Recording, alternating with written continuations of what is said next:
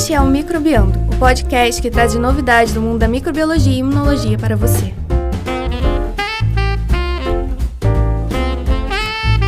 Esse é o episódio especial de Natal, gravado em 13 de dezembro de 2018. No episódio de hoje, vamos discutir dois artigos com espírito natalino. O primeiro é sobre a ligação entre a felicidade e fortalecimento do nosso sistema imune, e o segundo é sobre renos zumbis. Isso mesmo, as pobres renas do Papai Noel viraram zumbis. Mas não se preocupe, o microbiano vai ajudá-los. Escute aí.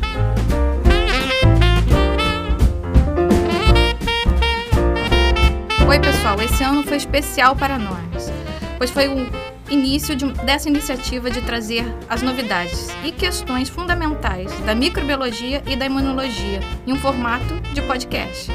Meu nome é Juliana Echevarria Lima e quero agradecer aos professores Leandro Lobo, nosso coordenador-chefe, Valeu, Lelê. Às professoras Ana Carolina e Rosana Ferreira, ao doutor Eduardo Volotão e, é claro, ao nosso super editor-chefe, Cid Clay Lira, e aos nossos alunos de graduação, de pós-graduação, todos aqueles que contribuíram enormemente para esse para que esse projeto de podcast e esse podcast saísse do papel e entrasse no mundo virtual e na vida de vocês. Nossa, e subi de patamar. Agora foi pra super editora, hein?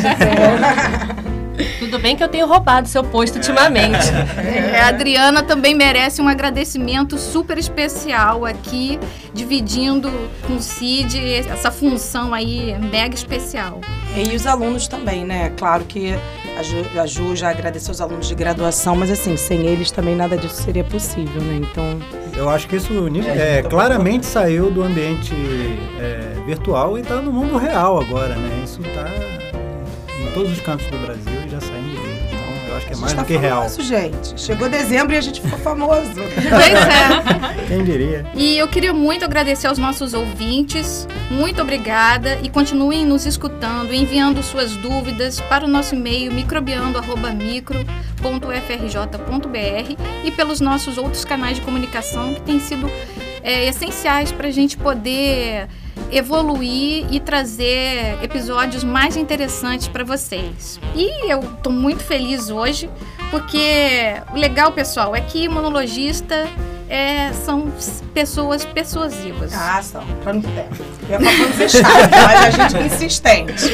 A gente ama muito o que a gente faz e adora imunologia. Assim, eu e a Carol conseguimos convencer os nossos coleguinhas que esse ano tinha que terminar falando de imunologia. Isso aí. O churrasco é delas. Mas eu prometo que hoje a gente vai pegar leve nas siglas. A gente vai falar sobre a associação entre o comportamento social e a resposta Ah, imunológica. Hoje tá light. Bom, Gil, tudo a ver com o nosso tema, né? Final de ano, confraternizações, festas. Então, é, vamos, ver- vamos ver se esses amigos, amigos ocultos que a gente participa, as reuniões familiares, têm a ver com o nosso sistema imune também. É, Isso é bom ou ruim, né? Dá tempo de cancelar. pode ter um viés imunológico aí, dá tempo. Pois é, e a gente está nessa época de confraternizações, então a gente vai falar de como a felicidade regula a resposta imunológica. O artigo guia usado por nós nesse episódio, ele é intitulado The Immune System and Happiness. Isso mesmo, o sistema imune e a felicidade. E foi publicado na revista Autoimmunity Review em 2006 pelo Dr. Yoram Barat, não sei se é assim que fala, da Universidade de Tel Aviv em Israel. Esse trabalho ele já foi citado por mais de 160 outros artigos. E eu sei que é um artigo um pouco mais antigo do que normalmente a gente tem abordado aqui, mas eu acho que o título já, va- já vale a pena. E a gente vai trazer alguns dados de trabalhos um pouco mais atuais. O estudo da felicidade ainda é muito recente, mas é claro que o tempo é relativo. Eu digo recente porque ele teve início apenas na década de 1990. Juliana, mas podemos falar que é coisa do século passado? É, podemos falar que é coisa do século passado, mas é um campo da neuropsicologia clínica e tem trazido contribuições interessantes para a compreensão do comportamento humano. É, eu achei interessante é, que o autor inicia o artigo explicando o significado da palavra happiness, né? Usando o dicionário Webster.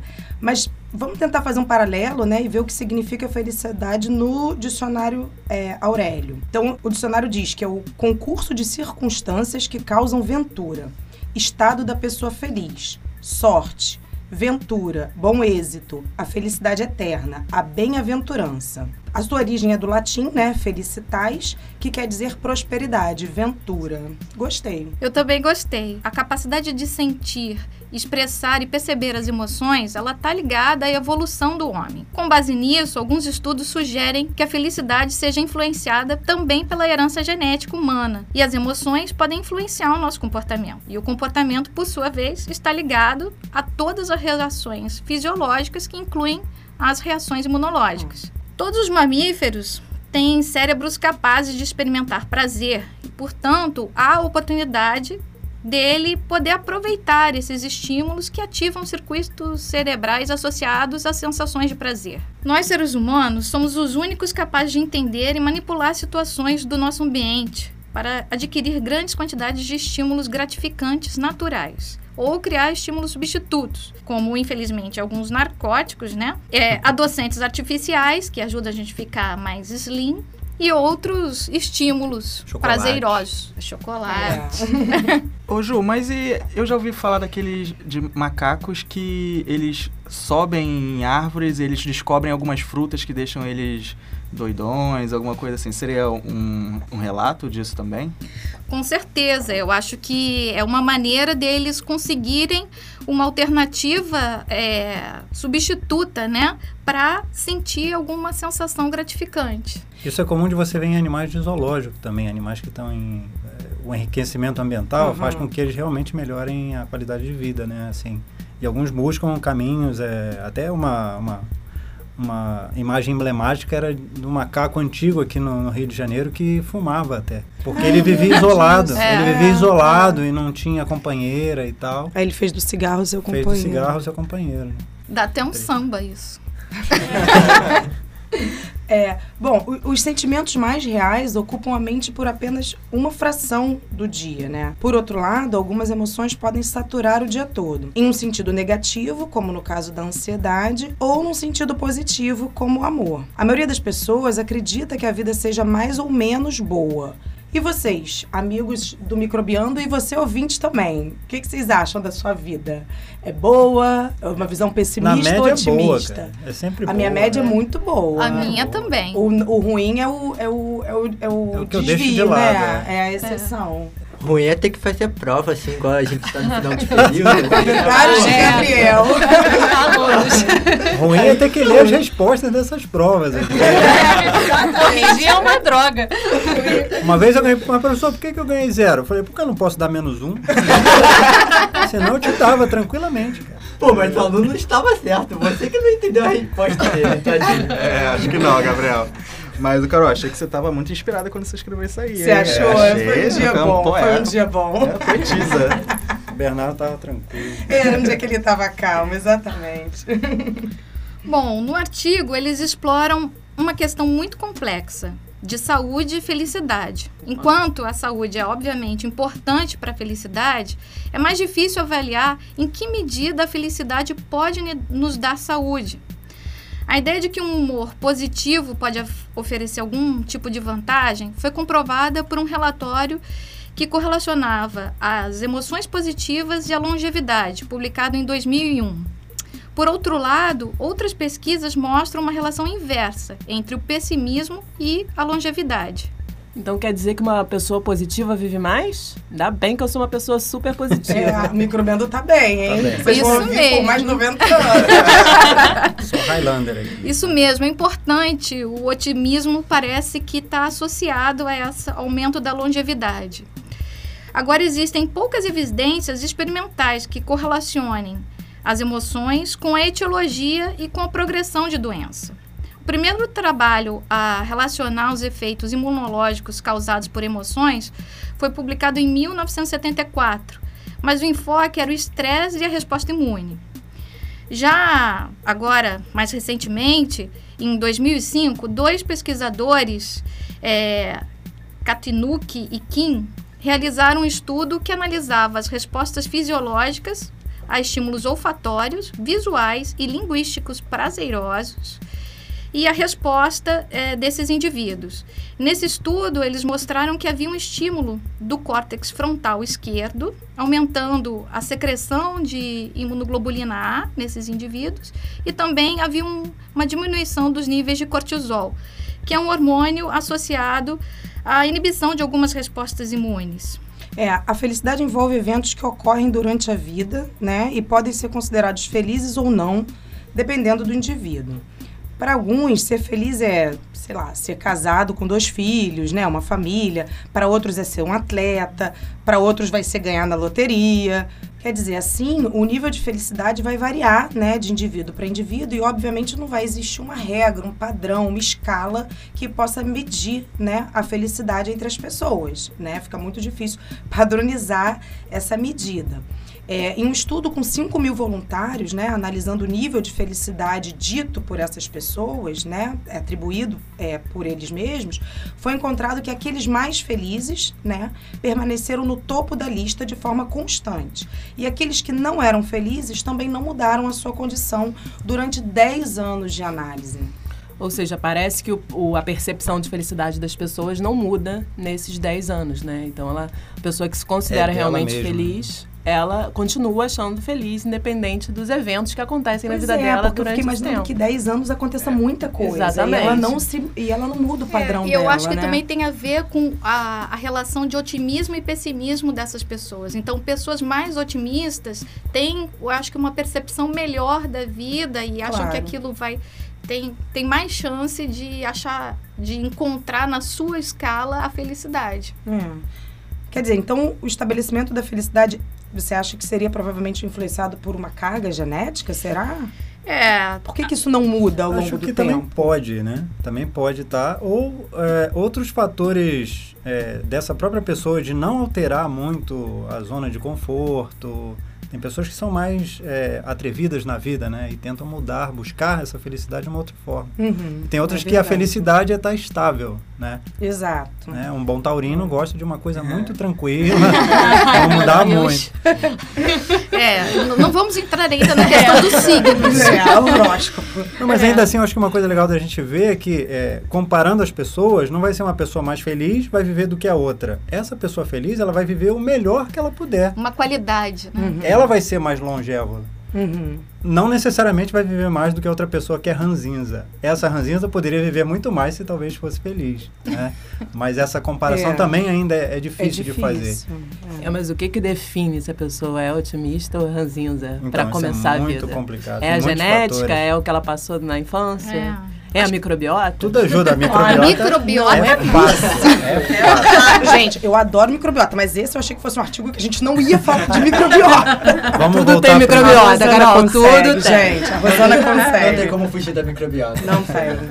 Não tem. Bom, a maior parte dos pesquisadores acredita que o otimismo pode funcionar como um tampão contra mudanças estressoras no sistema imunológico. De fato, o otimismo ele está associado a um maior número de linfócitos T, que são CD4 positivos, que são aqueles que a gente chama de linfócitos T auxiliares. Eles observaram que entre os estudantes que são menos propensos a ter conflitos acadêmicos sociais, esses níveis de linfócitos estão maiores do que aqueles estudantes com maior probabilidade de ter conflitos. Além disso, foi observado que em indi- indivíduos otimistas a gente tem um aumento na capacidade citotóxica das células exterminadoras naturais, ou chamadas natural killer ou NK. Nossa, quer dizer, não é nem uma questão de número, é questão de função da célula. Pois é. Impressionante. Então a parada é ser otimista. É, é. Seja Viu, Gabriel? otimista, Não- viu, Gabriel? É isso. E não arrume conflitos. E faz uma, é, faz uma dosagem dos seus linfócitos antes de fazer a prova. Você vai saber se você vai bem ou mal. Bom, tem um estudo que foi realizado em larga escala nos Estados Unidos, um laboratório de neurociência afetiva. Ele foi projetado para investigar esse laboratório as relações entre as medidas fisiológicas de estilo afetivo, bem-estar psicológico e função imunológica. Os participantes foram previamente vacinados contra o vírus influenza e os títulos de anticorpos foram avaliados após eh, a vacinação, para oferecer, então, uma medida em vivo da resposta imunológica eh, desses indivíduos. Eles foram estimulados por afetos negativos e positivos, usando um- uma tarefa escrita autobiográfica. Não sei exatamente como foi essa tarefa. E para o estado de afeto negativo, foi avaliado por e positivo, né? Foi avaliado o eletroencefalograma e os sobressaltos do traço da escrita. Nos indivíduos com níveis mais altos de eletroencefalograma com ativação na região pré-frontal direito e maior magnitude do reflexo de sobressalto, foi observada uma ausência da resposta à vacina. Então, esse aumento da ativação do lado direito e esses sobressaltos nas escritas estavam associados a uma ausência de resposta vacinal e também uma um estímulo, né, um afeto negativo, associado ao afeto negativo. Esses indivíduos, eles apresentavam níveis menores de anticorpos e, consequentemente, apresentariam mais risco de contrair a doença. Por outro lado, é, aqueles indivíduos com maior atividade do lado esquerdo do córtex frontal e com menor magnitude do reflexo desses sobressaltos na escrita apresentavam maior nível de anticorpo e estavam ligados ao a- o afeto positivo. Então, esses dados eles ajudam a apoiar a hipótese de que os indivíduos mais felizes possuem maior capacidade de montar uma resposta imune em vivo mais forte e mais eficiente. Bom, então eventos positivos ou negativos, logo após tomar uma vacina, podem definir uma maior ou menor proteção à doença. Pois é. Isso é muito interessante, porque é uma coisa que a gente até imagina, né? Mas é assim, ter dados que cientificamente comprovando isso faz toda a diferença. É verdade. Então agora justifica, né? Depois que você vacina seu filho, leva no parquinho. É. Poxa, né? Sem Dá dúvida. uma. A É, um um sorvete. pouquinho, um sorvetinho. Sem dúvida, a recompensa. Bom, com todos esses achados, né, muitos trabalhos mostraram que o estresse social é um fator de risco para o desenvolvimento de diversas doenças, o que a gente também já imaginava, mas não existia essa comprovação científica, né? Estudos mostraram que existe um padrão de expressão gênica conhecida como a transcrição conservada em resposta à adversidade, que é o CTRA. Esse padrão consiste na regulação de genes pró-inflamatórios e os genes da resposta antiviral, que são aqueles né, mediados pelos interferons do tipo 1, que a gente sabe que são importantes para a resposta antiviral. Então, um grupo de pesquisa utilizou um grupo de macacos rezos para estudar como o estresse social modifica esse perfil transcricional de resposta à adversidade em células obtidas de linfonodos desses macacos. Mas, professora, como é que eles induzem o estresse social nesses macacos? É Ficam com, cutucando eles? não, com uma injeção de metanfetamina. Ao estilo Breaking Bad. Quase. Será que tem patrocínio do Heisenberg? Eles viram que nos animais com instabilidade social, 112 genes foram regulados positivamente e 82 foram regulados negativamente. E dentre os genes que apresentaram uma regulação negativa, estavam aqueles que envolvem respostas antivirais, como eu falei, né, que são como, por exemplo, os interferons do tipo 1. As análises de bioinformática mostraram que esses genes regulados negativamente apresentaram um enriquecimento de motivos de ligação de fatores de transcrição inflamatórios, tá? Só vocês saberem o nome, provavelmente vocês já vão esquecer amanhã, mas eu digo, é o AP1 e o NF-κB. São fatores de transcrição muito importantes para a resposta imunológica. Além disso, os autores observaram que as células afetadas com essa alteração transcricional eram monócitos e linfócitos B. E a gente sabe que os linfócitos B são os principais, principais não, né? Os únicos produtores de anticorpos. Então, isso explica o efeito baixo sobre a produção de anticorpos após a vacinação em indivíduos pessimistas, porque o pessimismo é quase uma instabilidade social. É, é, verdade. É, um fato interessante é que em 2018, um outro grupo de pesquisadores fez uma análise através do Google, com dados a partir de 1995, com as seguintes palavras-chave: resposta imune, bem-estar psicológico e mal-estar psicológico. Eles encontraram mais de 100 arquivos, dos quais foram selecionados 39. E em muitos desses estudos foi observado que o bem-estar psicológico melhora a resposta imunológica. Um dos estudos mostrou que o apoio social com esforço em prol do bem-estar psicológico aumenta as respostas imunológicas em pessoas portadoras do vírus HIV. Algo semelhante foi observado em pacientes com doença inflamatória intestinal. Além disso, um outro achado que chamou atenção foi de Manzak, eu acho que é isso, e seus colaboradores em 2016, que analisaram a atitude dos pais sobre o impacto psicossocial e impacto físico é, sobre a saúde de adolescentes. É, nos adolescentes, essa simpatia e compreensão paternal foi significativamente associada tanto uma melhora da regulação emocional quanto a me menor inflamação sistêmica. Agora, nos pais, esse excesso, essa compreensão e essa simpatia, empatia com o adolescente, ele estava associado a uma maior autoestima e propósito na vida, mas também com uma maior inflamação sistêmica. Então, esses achados mostram que a importância de considerar sim, simultaneamente os efeitos psicológicos e físicos relacionados à saúde dos traços psicossociais e sugere que essa estado de compreensão, a simpatia, a empatia, ele pode ter efeitos divergentes entre aquele que é o doador da emoção e aquele que está recebendo essa emoção. Ou seja, a gente compreender mais os nossos filhos adolescentes é bom para eles, mas não é tão bom para gente. É isso que você está falando? Olha só, eu acho que pode sim. mas na verdade, enfim, faz sentido, essa né? compreensão e essa, é. e essa é, não é empatia, mas enfim, essa simpatia, exato. Eu acho que tem que ser desde cedo, né? É. Eu acho que não é só, eu acho que é o impacto no adolescente, mas começa numa vida na, na, infância da criança. Não, eles nesse trabalho eles analisam a fase a, é. de adolescência. É, é claro Mas, que não dá pra gente separar isso, né? Se o pai sempre foi é. simpático, compreensivo é. com o filho, ele vem desde a infância sendo, né? Tem mas, coisa, a... casos que não, mas tudo bem. Deixa quieto.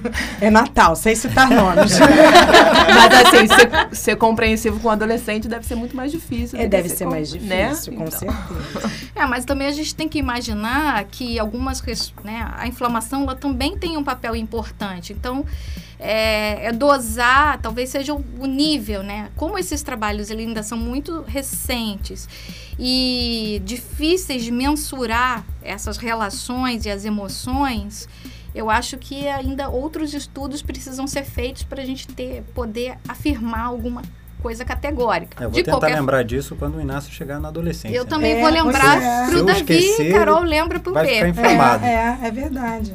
A Rosana já está vivendo isso um pouquinho. Ó, fica um pouco inflamada que tá tudo certo. pois é. Eu acho que eu vou viver inflamado. Ai, meu Deus. Bom, a gente viu também que o afeto né, entre parceiros sexuais também modula a resposta imune. Uma pesquisa científica mostrou que marcadores plasmáticos inflamatórios, né, e aí alguns deles são o receptor solúvel para a citocina TNF, a proteína C reativa e o antagonista do receptor da citocina IL-1, eles encontram-se reduzidos em mulheres diagnosticadas com câncer de mama eles descobriram que a excitação afetiva tem um efeito positivo no processo inflamatório no corpo e, obviamente, vai ter um efeito positivo também no, no prognóstico, né? Enfim, no, no, no desenvolvimento de várias doenças. O que, na verdade, a gente meio que já já desconfiava disso tudo, né? Eu acho que é tudo são comprovações científicas, mas que intuitivamente ou né, de alguma forma são é percepções mesmo. que a gente já, já sabia. Que é, engra é engraçado isso, porque muito que a gente está falando hoje já vem do nosso meio que senso comum, né? Senso comum. É. Da Exato. gente falar que uma pessoa com câncer tem que agir de forma positiva, isso. pensar isso. positivo e é. faz todo, e toda a diferença. É, dela faz é impressionante como faz né? E é legal, de novo, é legal a gente ver comprovação é. científica disso. É, com certeza. É, então o legal desses trabalhos todos é que justamente está explicando como que isso tudo é possível. Quer dizer, o que era senso comum e até um pouco intuitivo para as pessoas que não eram nada da área, né? Hoje tem um pouco de explicação celular e molecular, talvez, do porquê, né? É, e como que isso é possível, né? Como que as células do sistema imunológico conseguem perceber essas variações emocionais?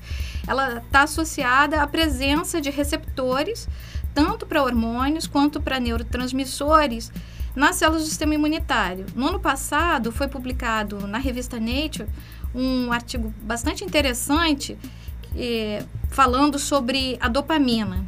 A dopamina é um, um neurotransmissor e ele mostra que a, a presença de dopamina ela torna mais eficiente a interação entre os linfócitos B, que são aqueles produtores de anticorpos, e os linfócitos T nos órgãos linfóides, fazendo com que haja uma melhor ativação dessas células. Outra substância que pode estar associada a, a esses achados é a própria serotonina.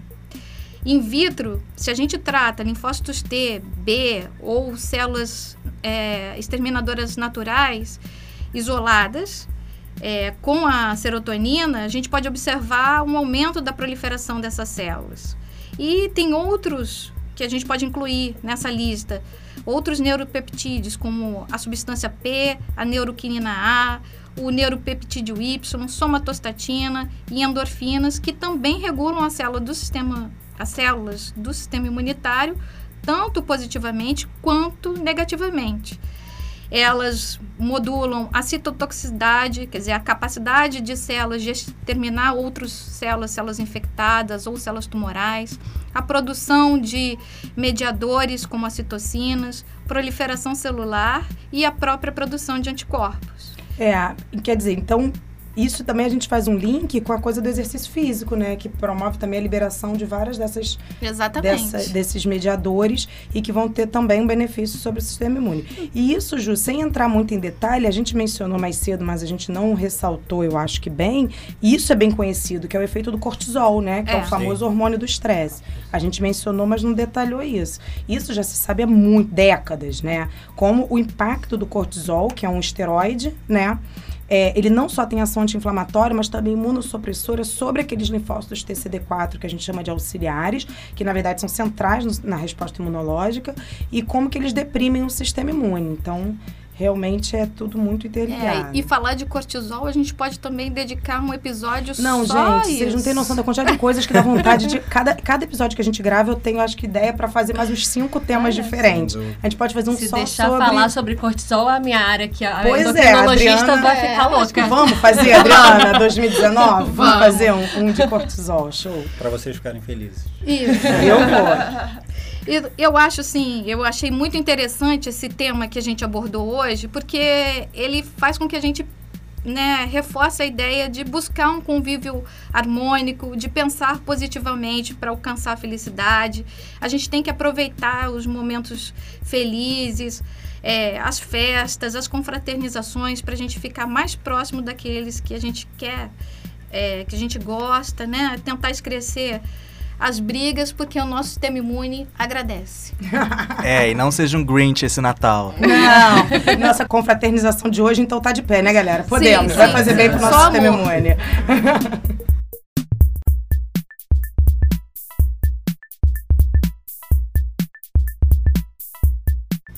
Bom, é isso aí, gente. Dando continuidade ao nosso especial de Natal, tá? Nada contra a imunologia, adorei esse artigo, tá? Já me sinto muito mais imunologicamente feliz, tá? Socialmente apto a, a ter meu linfócito feliz- Ativo. ativo. Linfócito, sei lá o quê, uma tá? sigla Isso foi o Leandro que mandou falar, tá, gente? Ah. Essa piada é muito sem graça, você pode saber. Ele, tá, ele queria Leandro tá aqui, manda não representante, tá. Manda, né? manda. Gabriel, pode mandar bala aí nos comentários.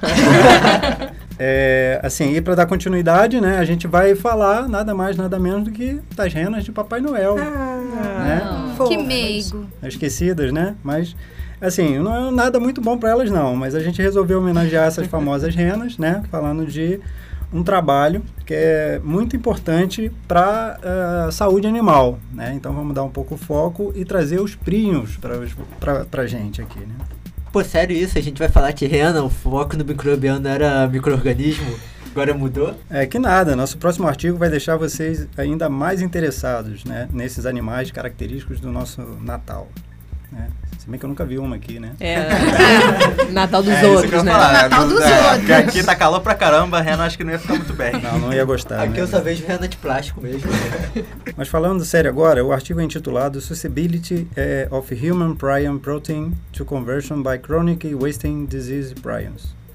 Eh, traduzindo, é a, é a suscetibilidade da proteína de prion humano à conversão por prions da doença crônica debilitante que ocorre em cervídeos, né, em cervos. Aqui o nosso tradicional veado. né. Foi publicado em agosto deste ano na Emerging Infectious Disease, né? E os autores são Marcelo eh, Barriá, Adriana Libori e Mark Reed, do, de Edimburgo, na Universidade de Edimburgo, e Gordon Mitchell, do, da Agência de Inspeção é, Alimentar do Canadá, tá? que trabalha diretamente com a verificação desses prions em, não só nos animais, mas também em, na possibilidade de alimentos. Tá? Então vamos falar de prions de cervo sendo transmitidos para humanos, igual a vaca louca? Isso é assustador. Seria um cervo louco.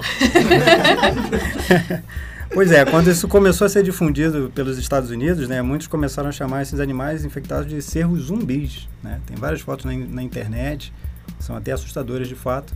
Mas é, apesar da brincadeira com as características da doença, né, eu diria que é bem preocupante ainda e tem realmente um potencial de se tornar um problema de saúde pública mundial. Cara, mas vamos começar do começo, né? Fala, Dudu, o que, que são mesmo os prions, hein?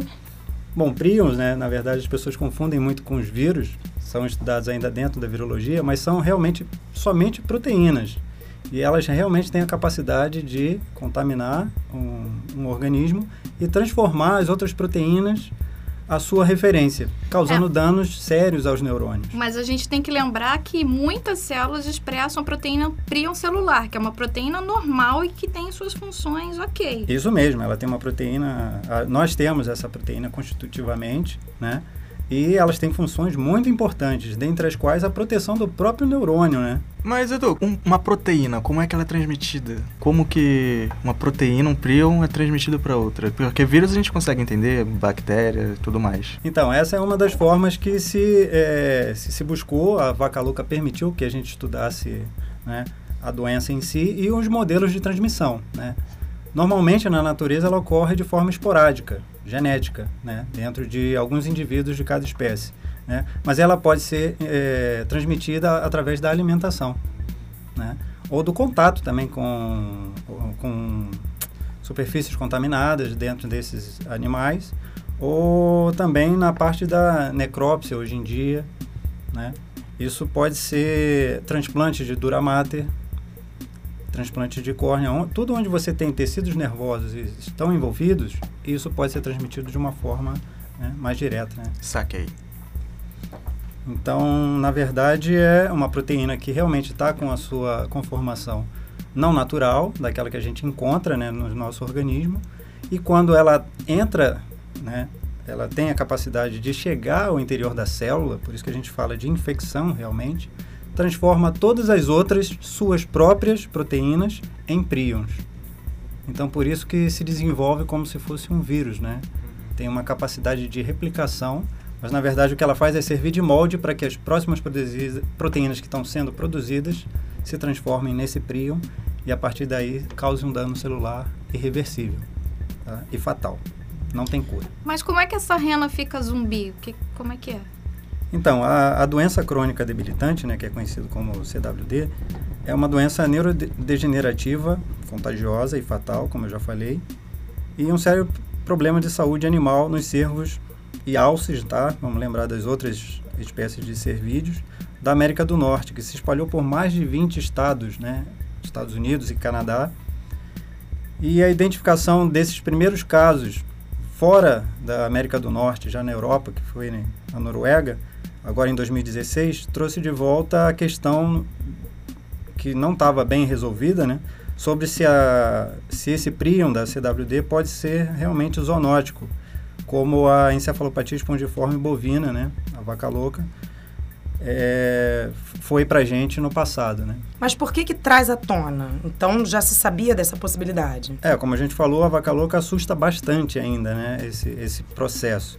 Mas o que os A autores... possibilidade de contaminar humanos, é isso. Isso, a possibilidade de contaminar humanos. Porque, em tese, um prion, ele eh, tem essa capacidade de transformar todas as outras proteínas priônicas E aí, como normais. você falou, seria através do consumo da carne. Isso, e aí começaram a se investigar. Por quê? Se caça cervos, Uhum. né? Ainda tem essa... Em, em alguns países isso ainda é uma tradição. Se come carne de rena, né? Eu já comi no Uruguai. E, de, de cervo, né? E dó. agora eu não como mais, não. É. É Hã? gostosa? É gostoso. Quando a fome bate.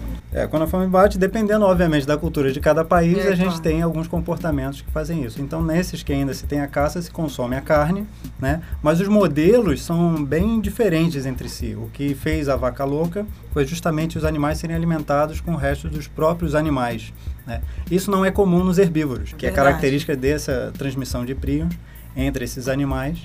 São herbívoros consumindo é, pro- é, restos, né? de sistema nervoso, onde justamente esses príons estão, estão e podem ser gerados. Ok, então essa doença CWD é a mesma que se encontra em bovinos e em humanos? Então, na verdade, é, teoricamente é a mesma, mas ainda está restrito aos cervídeos por enquanto. Né? A todas as espécies de cervídeos, inclusive as que existem aqui no Brasil, podem adquirir e desenvolver a doença. Mas, e isso tem a ver com diferenças né, é, genéticas e a capacidade que tem é, desses cervídeos de estarem em contato com isso. Né? O ambiente é muito importante nesse tipo de transmissão. O que já para outra doença, a doença em si ela é a mesma, mas o modo de transmissão e de ma- manutenção na natureza é um pouco diferente. Então por isso que talvez a gente tenha um número de casos grandes e isso ainda não saiu dessa barreira entre espécies. Então ela seria mais parecida com a scrap do que com a vaca louca? Exatamente isso. Exatamente. Em ovelhas, a scrap já, é- já se conhece há muito tempo e o risco de transmissão é considerado muito baixo. Já a encefalite espongiforme em bovinos, né, a vaca louca, é considerada de alto risco para os seres humanos, como já foi visto com a variante da, da DCJ, que é a doença em humanos. O fato é que existe uma forma esporádica, a genética e a adquirida, através de, de material contaminado, como a gente já falou. A CWD, por enquanto, é bem semelhante ao scrap mesmo de ovelhas e tem um componente ambiental muito importante, que é a alimentação de minerais presentes no solo. né? Entendi. Mas como que ela acontece? Esses minerais, eles é, permitem a agregação desse príon no, no solo e mantém isso em, por muito tempo lá. Então esse é um fator importante pelo tipo de alimentação que esses cervídeos têm. Eles são ruminantes, mas eles não conseguem fazer, é, ter uma boa é, alimentação direta local, como são os bovinos, somente com a grama. Eles precisam é, lamber minerais do solo, comer líquens, fungos, outras fontes de alimentação. E justamente nesses locais onde esses minerais estão presentes, é justamente onde você tem a maior concentração de príons nesses ambientes. Então não vai ser só um fato de você ter espécie de cervídeo, mas também naquele ambiente, o solo, ter minerais que consigam fazer a manutenção do príon lá. Então, pelo que eu estou entendendo, existe um, risco, certo risco zoonótico de transmissão desses príons das renas para os humanos. Mas elas estão. Isso daí está muito baseado no que, nos modelos já existentes para outras doenças. Sim, é isso mesmo. E os componentes genéticos da- das espécies são muito importantes, né? E nesse trabalho eles usaram uma técnica que é chamada de PMCA, né? Protein Misfolding Cyclic Amplification, que é um ensaio de realmente de amplificação. O que eles fazem é desnaturar a proteína priônica celular convencional e colocar em contato com um príon modificado. E o objetivo é determinar se esses príons conseguem, de alces né, e cervos, conseguem realmente converter a proteína do príon humano e na forma que é associada à doença. Acho que eu agora estou com medo desses resultados. É importante sabermos disso antes do Papai Noel passar. Vai que o Rudolph com o nariz vermelho, ficou com o nariz vermelho por causa de um prion. Mas ele não tem cara de zumbi. Não, Ele é ele, é, fofinho. fofo. Eu, eu nunca vi, então Vai que é o, o zumbi fofinho aí, ó. Ele pode estar bem conservado, gente. É, muito bom.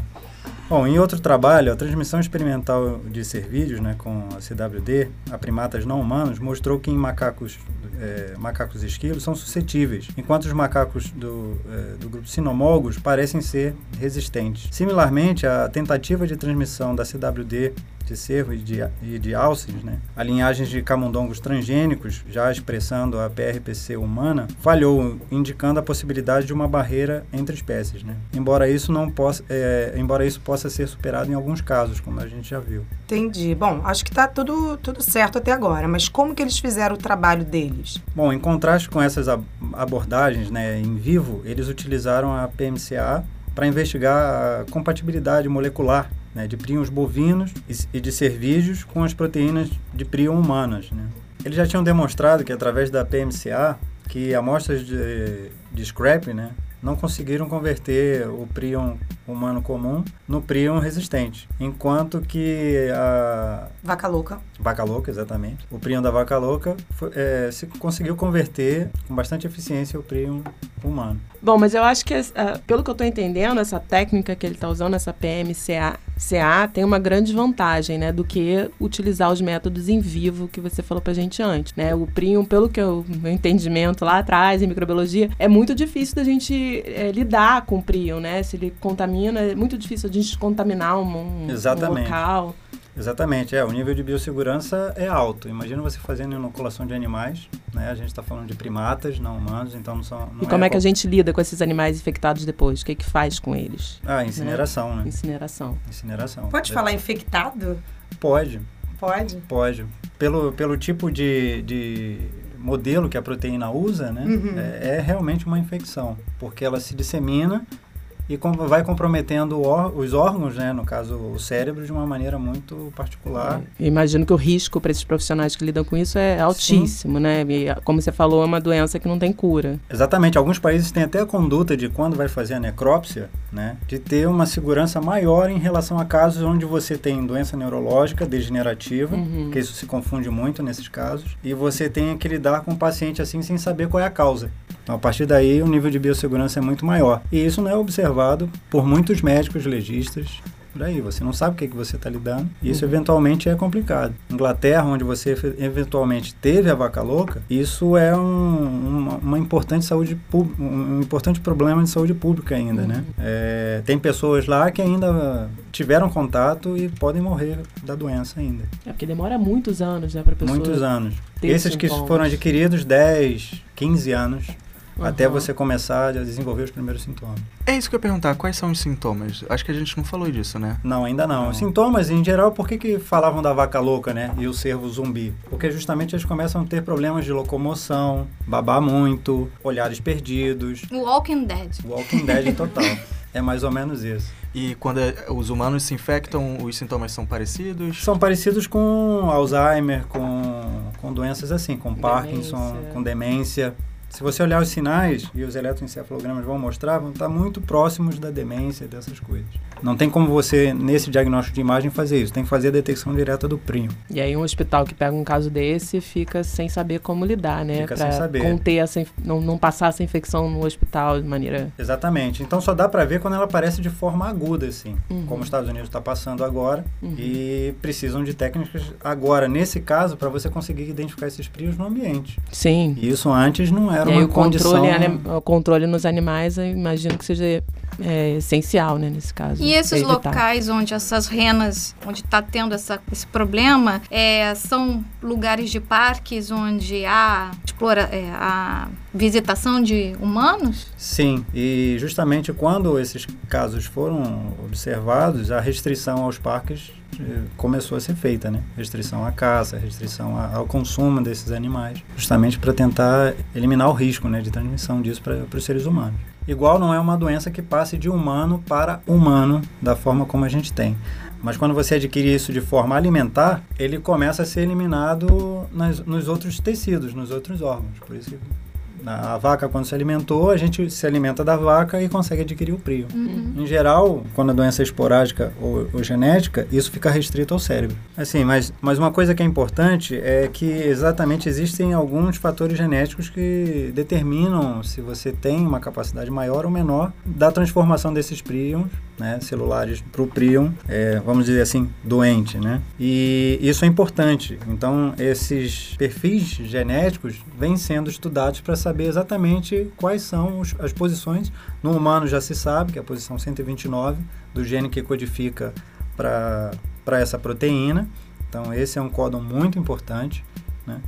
E algumas variações dele faz com que você tenha até ah, uma predisposição para que isso aconteça. Então, se você recebe um transplante de Duramater ou se você ingere um, um alimento contaminado com esse prion, sua chance de desenvolver isso é muito maior. Será que a microbiota diferente também faz? Ai, Ah, meu Deus. Estamos segurando. mas- Nesse caso, os prions são tão resistentes, né, que eh, fica difícil de dar a chance para a microbiota fazer alguma coisa agora. Olha, não duvide dela, hein? Não, com certeza não, nunca. Uma coisa interessante nesses príons dos cervídeos, nos príons ambientais, alguns ácidos úmicos da, do próprio ambiente são capazes de desestabilizar esse príon. Então ele não é tão complicado quanto o príon da vaca louca para se resolver. Tem algumas condições que abrem mais a porta e mostram por que ele ainda não quebrou essa barreira. Ah, interessante. Bom, voltando então ao artigo principal, né? Quais foram exatamente os resultados que eles encontraram? Ah, bom, a análise de densitometria mostrou que uma amostra né, da RENA 2 tinha aproximadamente um décimo da, dos príons resistentes da outra amostra, né, mostrando que a reação com pequenas quantidades dessa, desse príon é capaz de converter o substrato humanizado. O códon, né, do gene que codifica para o príon, dos genótipos da, na posição 129, foi prontamente suscetível à conversão pelas, pelas sementes da rena. Então, mesmo naquelas que foram detectadas em menor quantidade inicial. Então quer dizer que é esse genótipo que torna a pessoa mais suscetível eh, à doença da vaca louca, por exemplo, também tornou tornaria o indivíduo mais suscetível a essa doença da rena. Exatamente. Então a culpa não é só do prion, é inclusive da pessoa que tem o códon correto. Ou Volta- incorreto, né? É, Incorreto. Voltar, quando você fala semente da rena, você quer dizer o, o prio inicial? Isso, o prio tudo- inicial. Ah, sim. Que eu fiquei aqui me perguntando, semente da rena? Você- Podemos plantar rena? Por que, que o Brasil não tem uma? Não, porque foram produzidas sementes, né, para justamente fazer a, a- a inoculação in vitro eh, e a transformação provável desses prions. Eles chamam de semente. Desculpa, gente. é como a gente tem vírus semente, tem prio semente, mas nada disso a gente planta, tá? Bom, e, e no caso das amostras de alces, né, sementes, né, que foram usadas a partir dos prions de alce, né, somente nas que foram detectáveis né, por, por Western blot ou por outra técnica é que foram capazes de produzir, ah, de transformar né, ah, os prions humanos. Já para as renas, ambas as amostras foram capazes de converter eh, o prion humano, embora diferentes quantidades fossem detectadas pelos anticorpos. Bom, mas uma coisa, uma dúvida. Existe uma diferença entre a semente contendo essa proteína prion modificada vinda do alce da rena, agora que a gente já sabe o que que é semente? Não, então existe. É, de fato, eles tentaram várias amostras né, de renas e de alces para justamente ver essa, essa diferença, né? E de fato ela existe. Nos alces, somente as, as que for, as, os prions que foram de- eh, detectados em grande quantidade é que tiveram a capacidade de transformação.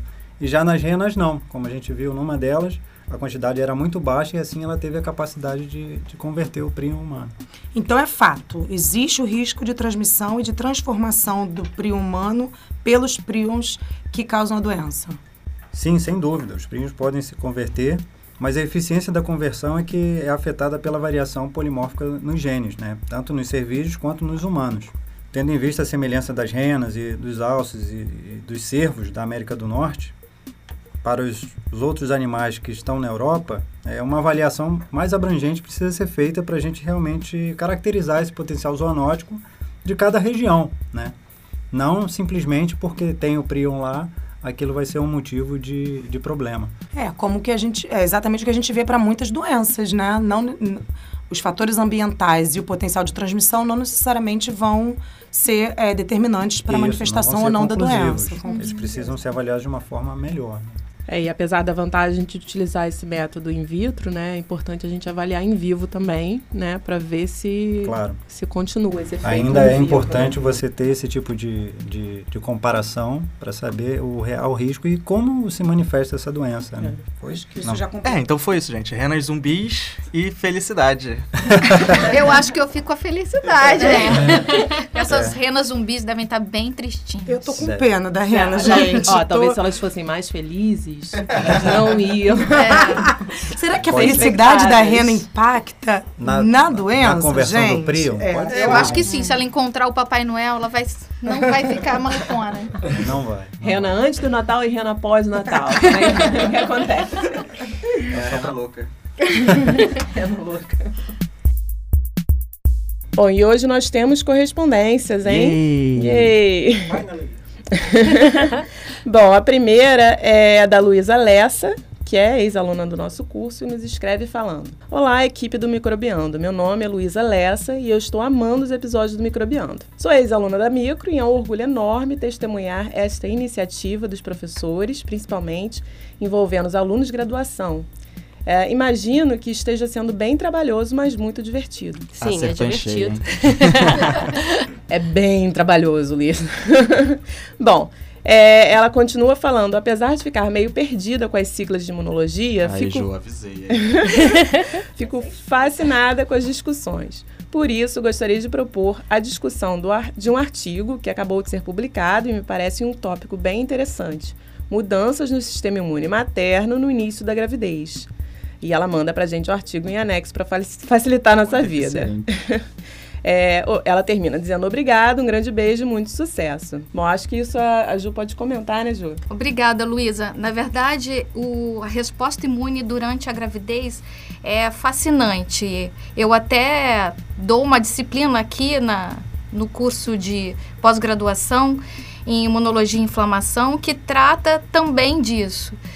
E vai ser ótimo ler o seu artigo. Eu acho que a gente tem, vamos sim, com certeza, fazer um episódio dedicado a esse tema. E aí, dando um spoiler aí, ó, 2019, primeiro episódio, se prepara, hein? Trazer, é, é, trazemos algo no- nesse nível, esse né? aí, então, Bom, legal, Luísa. Obrigada pelo seu e-mail. muito obrigado. A gente também recebeu uma mensagem do Anderson Costa pelo Instagram, e ele fala assim, vocês estão cada vez melhores e prestam um serviço imenso à ciência. Só queria que falassem mais sobre assuntos envolvendo micologia médica. Anderson, e realmente é um, é um ponto que a gente tem discutido, que a gente tem focado um pouco muito numa área, mas a gente, em 2019, a gente vai abranger isso aí. É. É, vamos trazer novos professores, né, para aliar essa, essa busca da micologia e é muito legal. E Terra Nova pelo Instagram tem uma mensagem também. Qual foi a mensagem, Rosana? Bom, ele diz assim, ó, esse projeto é muito coraçãozinho. e eu tô fazendo coração com a mão, só para vocês visualizarem. Então, foi isso por e-mails. Até. Mandem mais, gente. A gente adora receber co- as correspondências de vocês, as sugestões, né? Muito bom. Bom, gente, antes de encerrar nosso episódio, eu queria falar sobre um evento chamado Hoje a Nossa Escola é a Universidade, que aconteceu aqui na UFRJ no dia 22 de novembro, com a participação de alunos, professores e funcionários do Instituto de Microbiologia Professor Paulo de Góes. Esse evento é coordenado pela professora Agnes Marie de Sá Figueiredo e é um evento muito legal que acontece aqui, faz parte é, de um projeto de extensão que a gente tem. Então, o Instituto, ele recebe crianças do ensino fundamental de escolas públicas do Rio de Janeiro e, além disso, alguns professores também, para um dia de interação com a universidade e com a ciência que a gente faz aqui. É, durante o dia, tanto as crianças quanto os professores têm a oportunidade de aprender sobre microbiologia e imunologia e despertar a curiosidade sobre a pesquisa científica. Eles também é, assistiram palestras lúdicas e puderam aprender na prática sobre a importância dos micro-organismos na nossa vida. É realmente um dia onde a gente pode devolver um pouco para a sociedade o investimento na universidade pública, além de engajar crianças na busca do conhecimento. Aí, no final do dia, é, a gente consegue perceber claramente dessas crianças né, o impacto que a gente teve nelas. A gente vê os olhinhos brilhando e falando de ciência Cara, muito legal. é, pensando em ser cientista. Algumas delas até nem sabem o que é a universidade, é um conceito muito longe né, da realidade É, da realidade delas. deles, né? E, então é interessante elas, no final do dia, pensar: ah, um dia eu quero estudar aqui, um dia eu quero ser parte disso. Sim, bota uma nova visão na, na vida deles. né? É, é. Dá para E- perceber só num dia claramente o impacto que a gente pode ter na vida deles. Sim, a gente tem que trazer essas crianças aqui, ó. O Hugo vai adorar. Enchi aqui de criança. Bom, gente, outro evento bem legal começou é, dia 15 de dezembro na Praia do Leme. É, é o Outbreak, chamado Epidemias em um Mundo Conectado. É um evento que está acontecendo em, em colaboração com o Museu Smithsonian de Washington e a Sociedade Americana da Microbiologia. É, esse evento ele tem a finalidade de contar histórias é, sobre surtos e também o impacto de doenças infecciosas é, num cenário assim mundial atual né, mostrando a importância é, desses surtos nesse mundo conectado que a gente vive hoje. É, e já, já começou, né, dia 15 de dezembro, está sendo bem legal, uma exposição de todo esse material que a Sociedade Americana é, de microbiologia ofereceu para gente. Está acontecendo lá no Leme até do dia 28 É, de fevereiro. A estreia dia 15 né, de dezembro, foi bem legal, teve sorteios de brindes, teve... é, as pessoas puder- puderam tirar fotos com um jaleco escrito Outbreak, que é o nome da exposição, com, tiveram outras pelúcias também, então foi bem bacana. E a gente vai ficar lá até todos os finais de semana até o dia 28 de 28 fevereiro. de fevereiro, isso aí. É, então, na, é perto do Forte do Leme, né? É pertinho do Forte do Leme, perto da Pedra do Leme, ali no calçadão mesmo.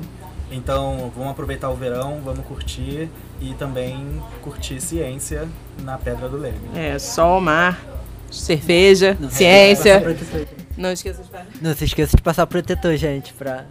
Isso É, aí, tem que se proteger também, porque o Ve- sol tá verão bravo. no Rio de Janeiro é isso aí, né? E esse projeto, ele, é, ele envolve uma parceria com a Ciência Explica, o nosso podcast Microbiando, o projeto Divulga Micro, é, com pesquisadoras da UFRJ, da Universidade Federal Fluminense, colaboração com a Sociedade Americana de Microbiologia e o apoio da Prefeitura da cidade do Rio de Janeiro. E é gratuito, tá lá no Leme, como a gente falou, É, até o dia lembrar 20 isso aí, que é gratuito. gratuito, é, até o dia 28 de fevereiro. Nós estamos em parceria com o podcast Naruhodo e eles têm um projeto em paralelo chamado Inconscientemente. É um espetáculo que combina psicologia, mentalismo e bom humor. Bom, o espetáculo que ele já aconteceu em 2018, ele está retornando em janeiro de 2019, em São Paulo, na capital, lá no Teatro Virada Lata. Escutem agora o spot que eles mandaram pra gente.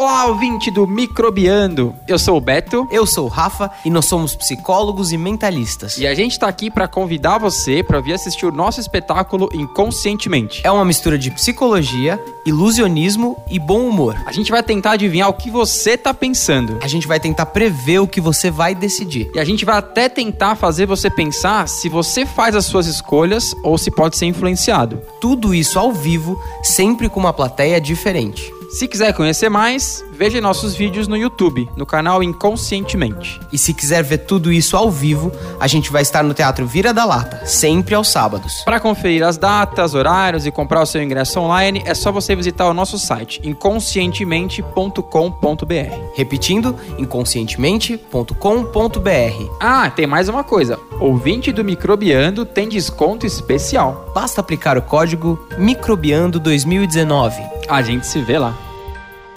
É, e vocês ouviram. É, os ouvintes do Microbiando, eles têm desconto especial usando o código Microbiando2019 quando for finalizar a compra. E os nossos amigos do Naruhodo e do Inconscientemente também nos deram dois ingressos para a estreia no dia 12 de janeiro. E a gente vai sortear aqui para os ouvintes só de São Paulo, né? Porque o espetáculo é lá em São Paulo no dia 7 de janeiro. Bom, para vocês participarem, basta preencher o formulário que vamos deixar aqui na, na descrição desse episódio e nas redes sociais também, dizendo seus dados e qual o sentido da vida. Ah, tô brincando, somente os dados mesmo. Mas será restrito aos ouvintes que são lá de São Paulo ou que estarão em São Paulo no dia do espetáculo.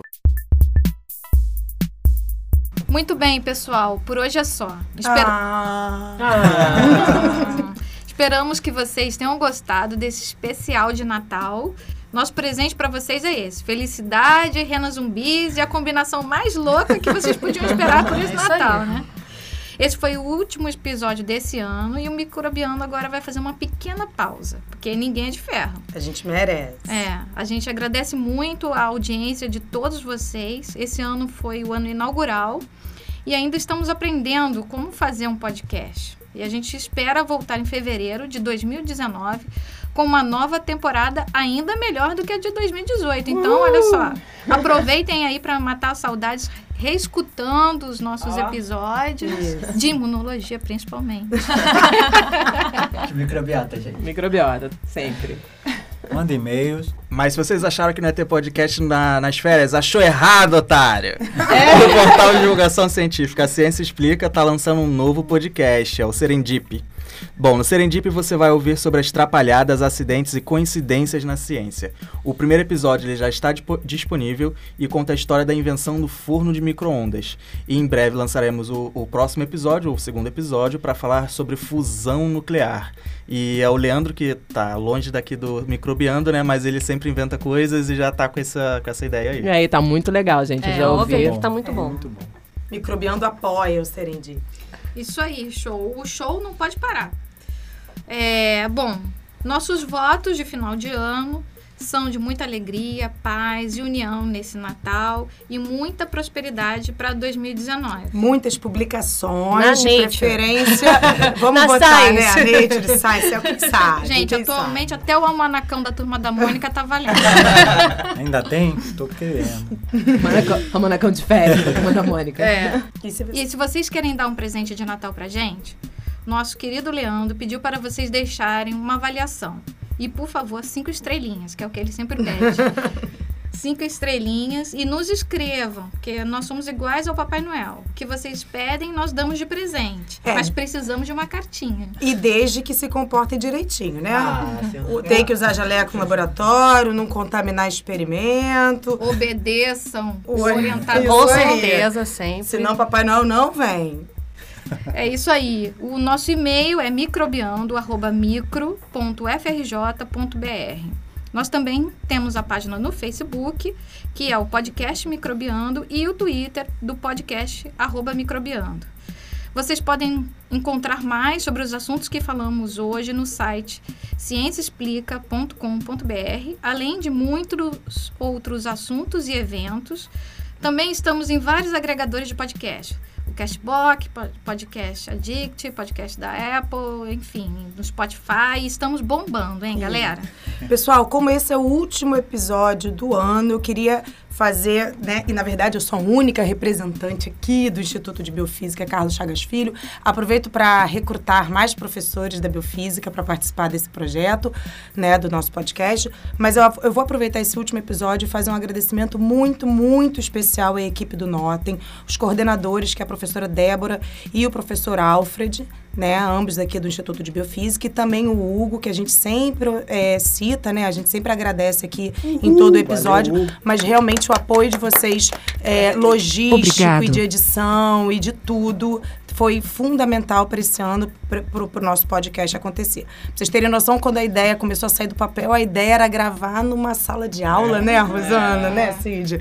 E aí, quando realmente a gente descobriu a possibilidade de fazer aqui no, no estúdio, no Notem, poxa, isso foi é um apoio a diferença, essencial que, tá, que vocês estão dando pro, pro Microbiando, tá? Então, agradeço demais ah, essa ajuda de vocês. E nós também temos que agradecer, é claro, o Instituto de Microbiologia, o professor Paulo de Góes, o Instituto de Biofísica, Carlos Chagas Filho, ambos da UFRJ, a Fundação Oswaldo Cruz, a Sociedade Brasileira de Imunologia, a Sociedade Brasileira de Microbiologia, a Sociedade Brasileira para o Progresso da Ciência, SBPC, além, é claro, do site Divulgação Científica, a Ciência Explica. E não podemos esquecer do nosso novo parceiro, né? O iBent. Isso aí. Bom, esse episódio, assim como todos os outros, foi produzido pelo Hugo Marinsky. Nós agradecemos aqui do Notem, o Núcleo de Novas Tecnologias e Mídias do Instituto de Biofísica Carlos Chagas Filho. E a trilha sonora do Microbiando foi produzida pelo Daniel Vasques. E tem uma novidade. Esperamos para 2019 novas trilhas.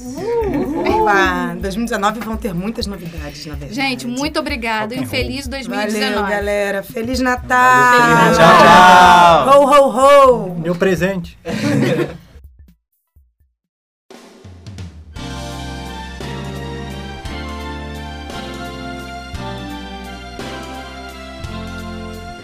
Adeus, gonorreia. Feliz estafilococos. Que tudo se neutralize no anticorpo que vai nascer. Muita influenza no bolso. Ter cruze pra dar e vender. Natal!